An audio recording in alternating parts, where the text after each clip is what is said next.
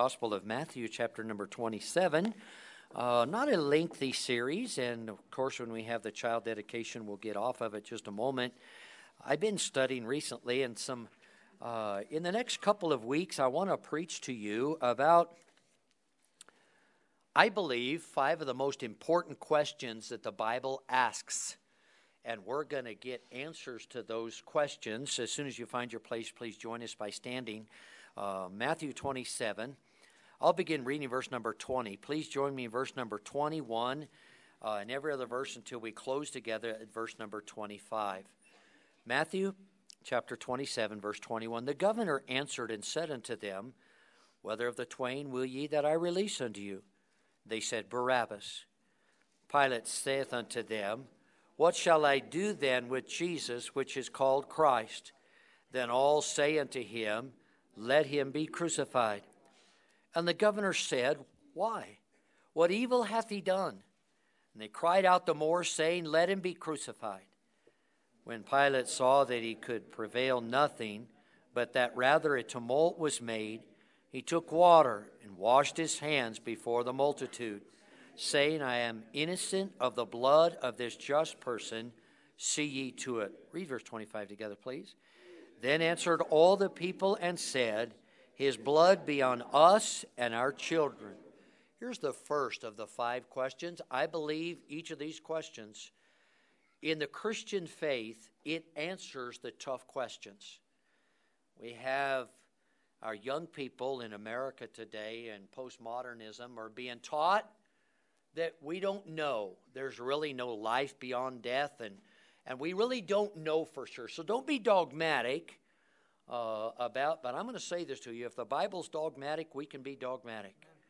But I want to, and I'm going to say this to you. Every person here must one day answer this question.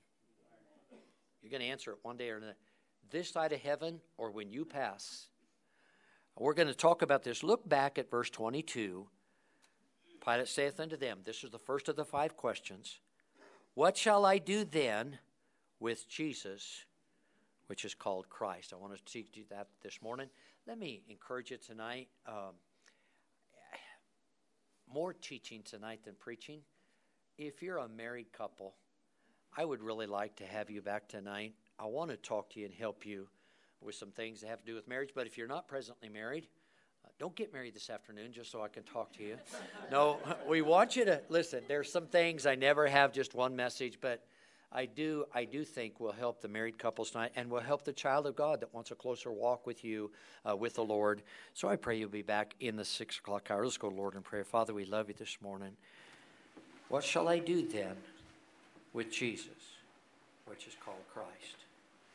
I thank you, Father, not because I'm any better than anybody here, but some years ago, many years ago, at a bonfire in Monument, Colorado, I answered that question. I received the Lord Jesus Christ as my Lord and Savior. And I thank you for that time, for drawing me to salvation. I thank you for giving me your grace to accept you. I thank you for a faithful youth pastor who felt it was important to take some time with a just a young knuckle-headed kid. Father, some here today are, are grappling with that question. What am I going to do with Jesus, which is called Christ? I would pray today, Father, that if there's some here that have never received him, that they do so today. I would ask that you'd speak to each and every heart. Would you move us to your purposes? Thank you for this time. Thank you for beautiful weather and strength and health to be here. We ask you to come and join us today in the service. In Christ's name we pray. Amen. You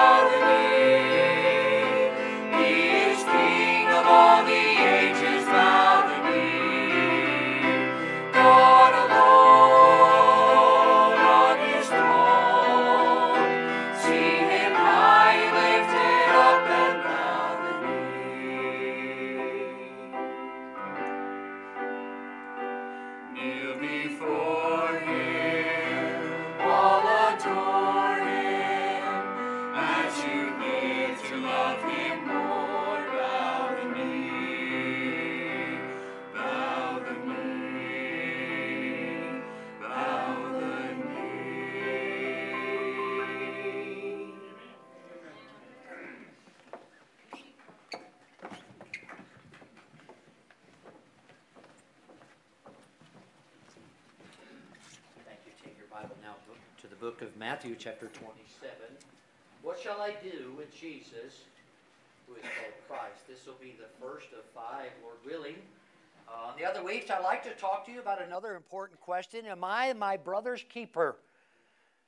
Next week, Lord willing, we'll talk about what must I do to be saved. Then we'll look at the statement Jesus made on the cross My God, my God, why hast thou forsaken me? I don't know if you're here sometimes. We all feel as if that the Lord has forsaken us. But this morning, what shall I do with Jesus, which is called Christ? I said to you this morning, all of these questions must be answered. And I'm delighted that I believe the Christian faith is the only faith that can properly answer all five questions. I'm going to say this to you this morning. If you're here and you think, Preacher, I'm neutral. This one question we bring to you this morning, you cannot remain neutral. Pilate thought he was neutral. I'm going to wash my hands of him. And some here this morning, that may be your decision. As we talk to you about Jesus Christ, you may choose, like Pilate did, to wash your hands. But I'm going to say this to you this morning. I want to break down the different works of Christ and ask ourselves this question. I want to talk to you, first of all, what shall I do with the words of Jesus? Do you and I have the words of Jesus at our disposal today? Where are they? They're in the Bible, the Word of God, aren't they? But you see, in America, in 1973, we told God, Your words are no longer welcome. They're not welcome in our public schools, they're not welcome in our courtrooms, they're not welcome in any type of jurisprudence. Your words are not welcome. A wonder. You know, before 1973, do you know the 10 major problems they had, we had in public schools? I'm going to name some of them. Chewing gum without permission, getting out of, out of your seat without permission, uh, absence and tardiness. What do you think the 10 most, oh, the 10 things that are happening, worst things that are happening in our public schools today? Our kids are taking their lives. You know why? We kick God and His words out. You're not welcome. In our society, you're not welcome. I ask you this this morning what are we going to do with the words of Jesus? Before we examine this, I want you to think about what the words of Jesus have accomplished. In the book of John, chapter number one, the Bible says, speaking of the Word, in uh, watch this, in the beginning was the Word. Jesus is the living Word. The Bible is the written Word. In the beginning was the Word, and the Word was with God, and the Word was God. All things were what? Were made by Him, and without Him was not anything that was made that was made. You wonder, wouldn't you like to be alive, or wouldn't you like to watch creation take place in Genesis chapter 1, chapter 2? How did that all happen? The word created, Genesis used, means to make something out of nothing. I'm going to tell you how it happened. John tells us the Word, Jesus Christ, spoke the worlds into existence. What power the Word of God has! Creation happened through the words of Christ. Do you remember this? Go with me in your Bible, in, in your mind to the Gospels. Remember that the Lord called the disciples and He said, We need to come apart for a while and we're going to go across the Sea of Galilee and we'll just spend some time alone together. They got in the boat that actually the Bible says that the Lord went down into the hinder part of the ship and fell asleep. Did he know what's about to hit the disciples? Sure, he knew. He's God. But he went to sleep. And then they woke him up. Master, carest not thou that we perish? Boy, that boat was rocking. And then they, then these were these were accomplished sailors. They knew how to handle the seas, but they didn't know how to handle that storm. Some of you are going through a storm this morning and you think that you're not going to survive. Aren't you glad that if you know Christ as Savior, He's over every storm that comes into our life? But the Bible says that Jesus came and He rebuked the wind. The seas were calm. At the word of the Lord, the wind stopped and the seas calmed. At the word of the Lord, I studied this and some not studied, just reading in my own devotions this week. Do you remember Jesus went to a town and there was a widow there and her only son had passed away? You following me in the Bible? You know where I'm going with this? And Jesus saw them carrying the boy and he stopped the procession and he touched the boy and at his word the boy came back to life as it was with Lazarus. You know, somebody said it this way if Jesus went to the tomb of Lazarus and he didn't call his name, and he just said, Come forth, every grave in the world would have opened up. You say, oh, you say, preacher, what are you trying to say? I'm trying to say that, that the word of the Lord is a powerful, powerful thing. Look in your Bible, Psalm chapter 12. If you would go back there, Psalm chapter number 12. Look at with me, if you would please. Now, we're old fashioned. We actually believe that God preserved His Word. We actually believe that we hold in our hands the very Word of God. Look at chapter 12 of Psalm, verse number 6. Would you read it together, please? The words of the Lord are pure words, as silver tried in a furnace of earth purified seven times. Now, I'm not going to get into this study, but the King James Bible is the only one of all the new versions that went through seven purification processes. NIV, NASV, RSV, what it is. The King James Bible is the only one. We, we could talk to you about that a little bit more, but I'm going to say this to you. The Word of God is a wonderful thing. And I ask you this this morning what are you going to do with the Word of God? What are you going to do with the words of Jesus Christ? I'm going to quote some other words. Go back to Matthew's Gospel, if you would please. I'm going to quote John 14, 6, when Jesus said, I am the way, the truth, and the what? But then he made another statement. He said this No man comes unto the Father but by me. But wait a minute, religion teaches us there's another way. You can be baptized for the dead, some religions say. True or false? Jesus never said that. Some would say a man can absolve you of your sins. True or false? Jesus said, I'm the way, the truth, and the life. It's not an old fashioned uh, preacher that is saying to this to you this morning. This is the words of Jesus. I'm the way, the truth, and the life. Jesus said, No man comes to the Father, what? But by me. What are you going to do with that? I hope that you, lo- you hunger for heaven, and I pray that one day when you pass away, that you'll want to go to heaven. And may I say to you this morning, under the authority of the Word of God, the only way to forgiveness of sins and a home in heaven is through Jesus Christ.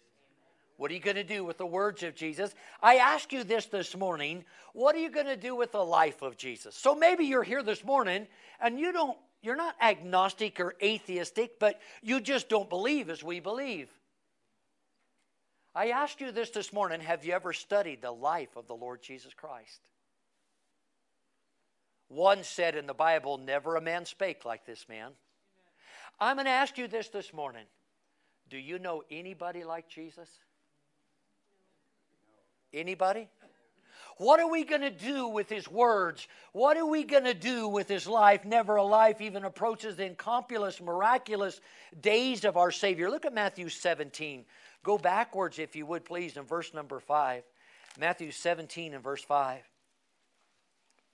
While he yet spake, behold, a bright cloud overshadowed them, and behold, a voice out of the cloud which said, This is my beloved Son, in whom I am well pleased. I think about this. If you don't believe, as we do in Jesus Christ, you don't believe that he really exists, or you don't believe that he's God, I ask you this. You see, when you're talking to an atheist or an agnostic, they do not believe in miracles because miracles has to have a miracle worker. We've got miracles in this auditorium this morning. Miracles. What are you going to do with the miracles that the Lord did? What are you going to do with his life? Have we ever seen anybody like Jesus? Is Muhammad like Jesus? Be careful with this. Radio, television, book, printed media. Do not study from somebody who believes they have continued revelation from God. That's what Muhammad believed. And he put all those revelations that are not in our Bible in a book called the Koran. Do you believe Muhammad is comparable to Christ? Muhammad had children brides, mm-hmm. some as young as 10. You think he's comparable to our Savior? Do you think that Buddha, the enlightened one, some time ago, I think it was actually Josh and I, or one of the men and I, maybe been Brother Danny or Brother Donald, or one of you men, we were knocking on a door and we, we talked to this man, a, a gracious man, a good man. He gave us time and and, and, and we tried to invite him to church, and he said, I'll never come to church. So we asked him this. We said, Well, let me ask you something. If you died today, would you go to heaven? And he said this. He said, oh, I know where you're going with this. He said, I grew up in a Christian church, and I trusted Christ as Savior, but I didn't find the answers in Christianity, so I went to Buddha. Buddha is the enlightened one. Do you believe that Buddha is comparable to our Savior? Do you believe you think about this? Mary Baker Eddy, the founder of Christian Science, the Hollywood stars, that's their God, that's their gospel, that's their religion. Tom Cruise and Get all of that. Uh, just and watch it. You think Mary Baker Eddy is comparable to our Savior? Can I say this this morning? Study who you may, male or female. Go down through the corridors of history. Go back thousands of years. I can stand with confidence in front of you this morning and say you'll never meet somebody. You'll never study the life of somebody like Jesus Christ. What are you going to do with his words? What are you going to do with his life? I ask you this what are you going to do with his death? When Jesus died, when you and I die, the world goes on, right? We kind of think, man, when I die, the world's just going to kind of stop. No, it's pretty much going to keep going. when Jesus died, something happened. Go with me in your mind. That probably that person that watched Jesus, that Roman soldier that was there at the cross in Golgotha's heel, as soon as he watched what happened when Jesus died, he made a good statement. He said, Truly, this was the Son of God. That veil in the temple that was some 18 inches thick, woven out of badger skin. You didn't think of this? You men that have a belt, could you tear that little that belt in part, apart no matter how strong you are? 18 inches woven badger skin, rented in two. When Jesus died, that veil of the temple was rent from the top of the bottom to tell you and I there's one mediator between God and man. This man, Christ Jesus, you don't need a priest to get you to Jesus. You can come straight to him. But then the Bible says the graves were opened, weren't they? if you looked around, you would know, just like that Roman soldiers, this wasn't an ordinary man. What are you going to do with the words of Jesus Christ? What are you going to do with the life of Jesus Christ? What are you going to do with the death of Jesus Christ? I ask you this What are you going to do with his glorious resurrection? I'm, I'm ramping up for Resurrection Sunday, some of my favorite time of the year. Do you know that as Christians, we are the only faith on earth that serves a risen Savior? Do you believe this? I serve a risen Savior. He's in the world today. I know that He's living. Whatever men may say. What are you going to do with His glorious resurrection? I want you to look at Revelation chapter 1. Go with me, last book in the New Testament, if you would please. What shall I do with His glorious revelation? resurrection, look at uh, Revelation chapter 1 and look at verse number 18. Look at what it says there. I am he that liveth. I ask you this who's speaking? Jesus. Jesus. But I thought he died on the cross. I thought we buried him in a, in a, in a borrowed tomb. And now, here in the book of Revelation, he says, I am he that liveth and was dead, and behold, I'm alive for how long? forevermore. Amen. And have the keys of hell and death. That way, when we trust Jesus Christ as our Savior, we know it doesn't end. He's got the keys of hell and death. He is the resurrection and life. And if Jesus rose again, then those of us who've trusted Christ as Savior, we too will rise again. It's not Jack be nimble, Jack be quick. It's not the cow jumped over the moon. It's fact. In Christ, we too will rise again. What are you going to do with his glorious words? What are you going to do with his miraculous life? What are you going to do with his death? What are you going to do with his resurrection? Now, follow me. What are you going to do? I think about this. I put this in my notes down every road, wherever we may turn. We meet there in the form and the figure of this lonely Galilean, the stranger of Nazareth. He looks at us wherever we turn. He invites us to know Him. And these intriguing questions as we look at that stranger, that, that, that, that stranger of Galilee, that Nazarene, he begs an answer of us. This morning we want to look in, into his eyes and see. He looks at us from the cradle in Bethlehem's manger where God became man where the Lord humbled himself to be counted as one of us, Philippians 2 says. He looks at us from the, from the Horns of Hattin where he delivered his Sermon on the Mount, the ethical foundation of the kingdom of God.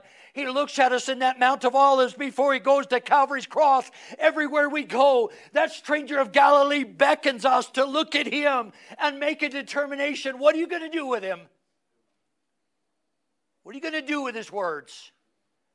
What are you going to do with his life? What are you going to do with his death? What are you going to do with his resurrection? What shall we do with him? We have a decision to make today. What did Pilate do with him? He washed his hands, didn't he? Some of you here this morning, is exactly what you'll do. You say, Preacher, I'm not bothered by this at all. My, my purpose this morning is not to, not to do the bidding and the working of God. But I'm going to tell you this this morning. If you're in this room and you don't know Christ as your Savior, that Galilean, I hope that tonight when you pillow your head, I pray you see him in a dream. I pray tomorrow morning as you eat your breakfast that this person in the work of the Lord Jesus will come to your, to your forefront and the Holy Spirit of God would draw you to make a decision. But today you can wash your hands of him. Many do.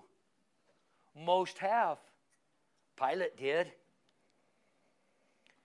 And in no ways, in any wise, as a devotee of the Lord Jesus Christ, would you pass him by.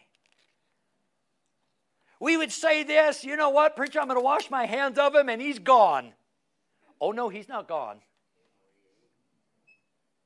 Watch this. But I've known so many that have turned away from the Lord. And then in a time of crisis, they turn to Him. I don't want to accept it. I'm not going to make any determination on this person. We are being taught in our public schools now the theory of evolution. Do you know that Charles Darwin denounced that theory on his deathbed? See, all of his life, he didn't make a decision about Jesus Christ. There was a nurse that attended Darwin. Her, lay, her name was Lady Hope, August the 19th, 19th, 1915. As she went in to see Mr. Darwin as he was dying, let me tell you what she wrote in her diary.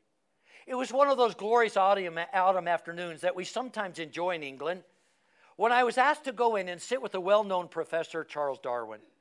He was almost bedridden for some months before he died. I used to feel when I saw him that his fine presence would make a grand picture of our Royal Academy. But never did I think so more strongly than on this particular occasion. He was sitting up in bed wearing a soft embroidered dressing gown uh, of rather rich purple shade propped up by pillows, he, would, he was gazing out over the far stretching scene of the woods and the cornfields, which glowed in the light of these marvelous sunsets, which were the beauty of Kent and Surrey. His noble forehead had fine features, seemed to be lit up with a pleasure as I entered the room. He waved his hand toward me as he pointed out the scene beyond. With the other hand, he held open a Bible, which he was studying. Where are you reading now? I asked as I seated myself besides. The book of Hebrews, Mr. Darwin answered. I call it the royal book. Isn't it grand? Then, placing his finger on certain passages, he com- uh, commented on them. I made some allusions to the strong opinions expressed by many peoples on the history of creation, its grandeur, and then their treatment of the earlier chapters of the book of Genesis. He seemed greatly distressed. His fingers twitched nervously and looked on agony as agony came over his face. Listen to what Darwin said. I was a young man with uninformed ideas. Those uninformed ideas are being taught as fact today in America. I threw out queries and questions and suggestions, wondering all the time over everything. And to my astonishment, the ideas took like wildfire. Wildfire. People made a religion of them. Then he paused. After a few more sentences on the holiness of God and the grandeur of this book, looking at the Bible, which he's holding tenderly all the time, he suddenly said, I have a summer house in the garden which holds about 30 people. It is over there, pointing through the window. I want you to very much speak to the people there. I know you read the Bible. Uh, read the Bible in the villages. Tomorrow afternoon, I should like that the servants on this place, some tenants, and a few of my neighbors to gather there. Will you please speak to them? So the lady asked Mr. Darwin, what shall I speak about, sir? Listen to what Darwin says Christ Jesus. He replied in a clear, emphatic voice, adding in a lower tone, and his salvation. Is it not the best theme to man's ears? And then I want you to sing some hymns with them. You lead on that small instrument. Do you not? The wonderful looks of brightness and animation on his face. As he said this, I shall never forget, for he added, I will take that meeting at three o'clock and the window will be open, and you know that I will be praying for you. Everything I can study, I believe to meet Charles Darwin one day in heaven. You see, you might look and you say, What shall I do with Jesus who is called Christ? And what are you going to do with his words and his life and his death and his resurrection? What are you going to do? Some will turn away from him. But aren't you glad that even when we turn away from him, that still small voice still draws us? Look at John chapter number 6. Leave a marker in Matthew. Look at John chapter number 6. Look at verse number 68. I ask you this this morning because some of you, like Pilate, will wash your hands of Jesus. Where are you going to go? Where do you go? Look at verse 68. Back up to verse 67. Then said Jesus unto the twelve, Will ye also go away? Then Simon Peter answered him, Lord, to whom shall we go? Say it with me. Thou hast the words of eternal life. Muhammad does not. Confucius does not. Joseph Smith does not. Mary Baker Eddy does not. You put any name of any religious leader there, they don't have the words of life. They can't get your sins forgiven. They can't get you one step closer to God. They can give you a lot of things to do that'll make you a better person on the outside. But don't you understand that the inside is what needs cleaned up? And only Jesus can do that. I ask you lastly, what shall I do with Jesus in that great and final day of judgment? One last text. Would you turn with me to Hebrews chapter 9? There's going to be a day when you and I stand before a holy God. Preacher, I don't believe it. Doesn't change it. My preacher used to say it this way, and I thought it was kind of crude, but I understand it now. You may not believe in electricity, but if you stick a pocket, life, a pocket knife in that uh, outlet, you'll believe. Your belief does not undo the things of God. My disbelief does not undo the things of God. What will you do in that final day of judgment? Uh, Hebrews chapter 9, look at verse number 27. And is it appointed unto man once to die? I asked you this this morning. When is that day for you? When is that day for me? I don't know. My wife and I, when I got home from church yesterday, and I don't know, Miss Sarah, if you do, or Rebecca, or whatever, if some of you ladies would know this precious couple. Tanner they went to Bible college with him.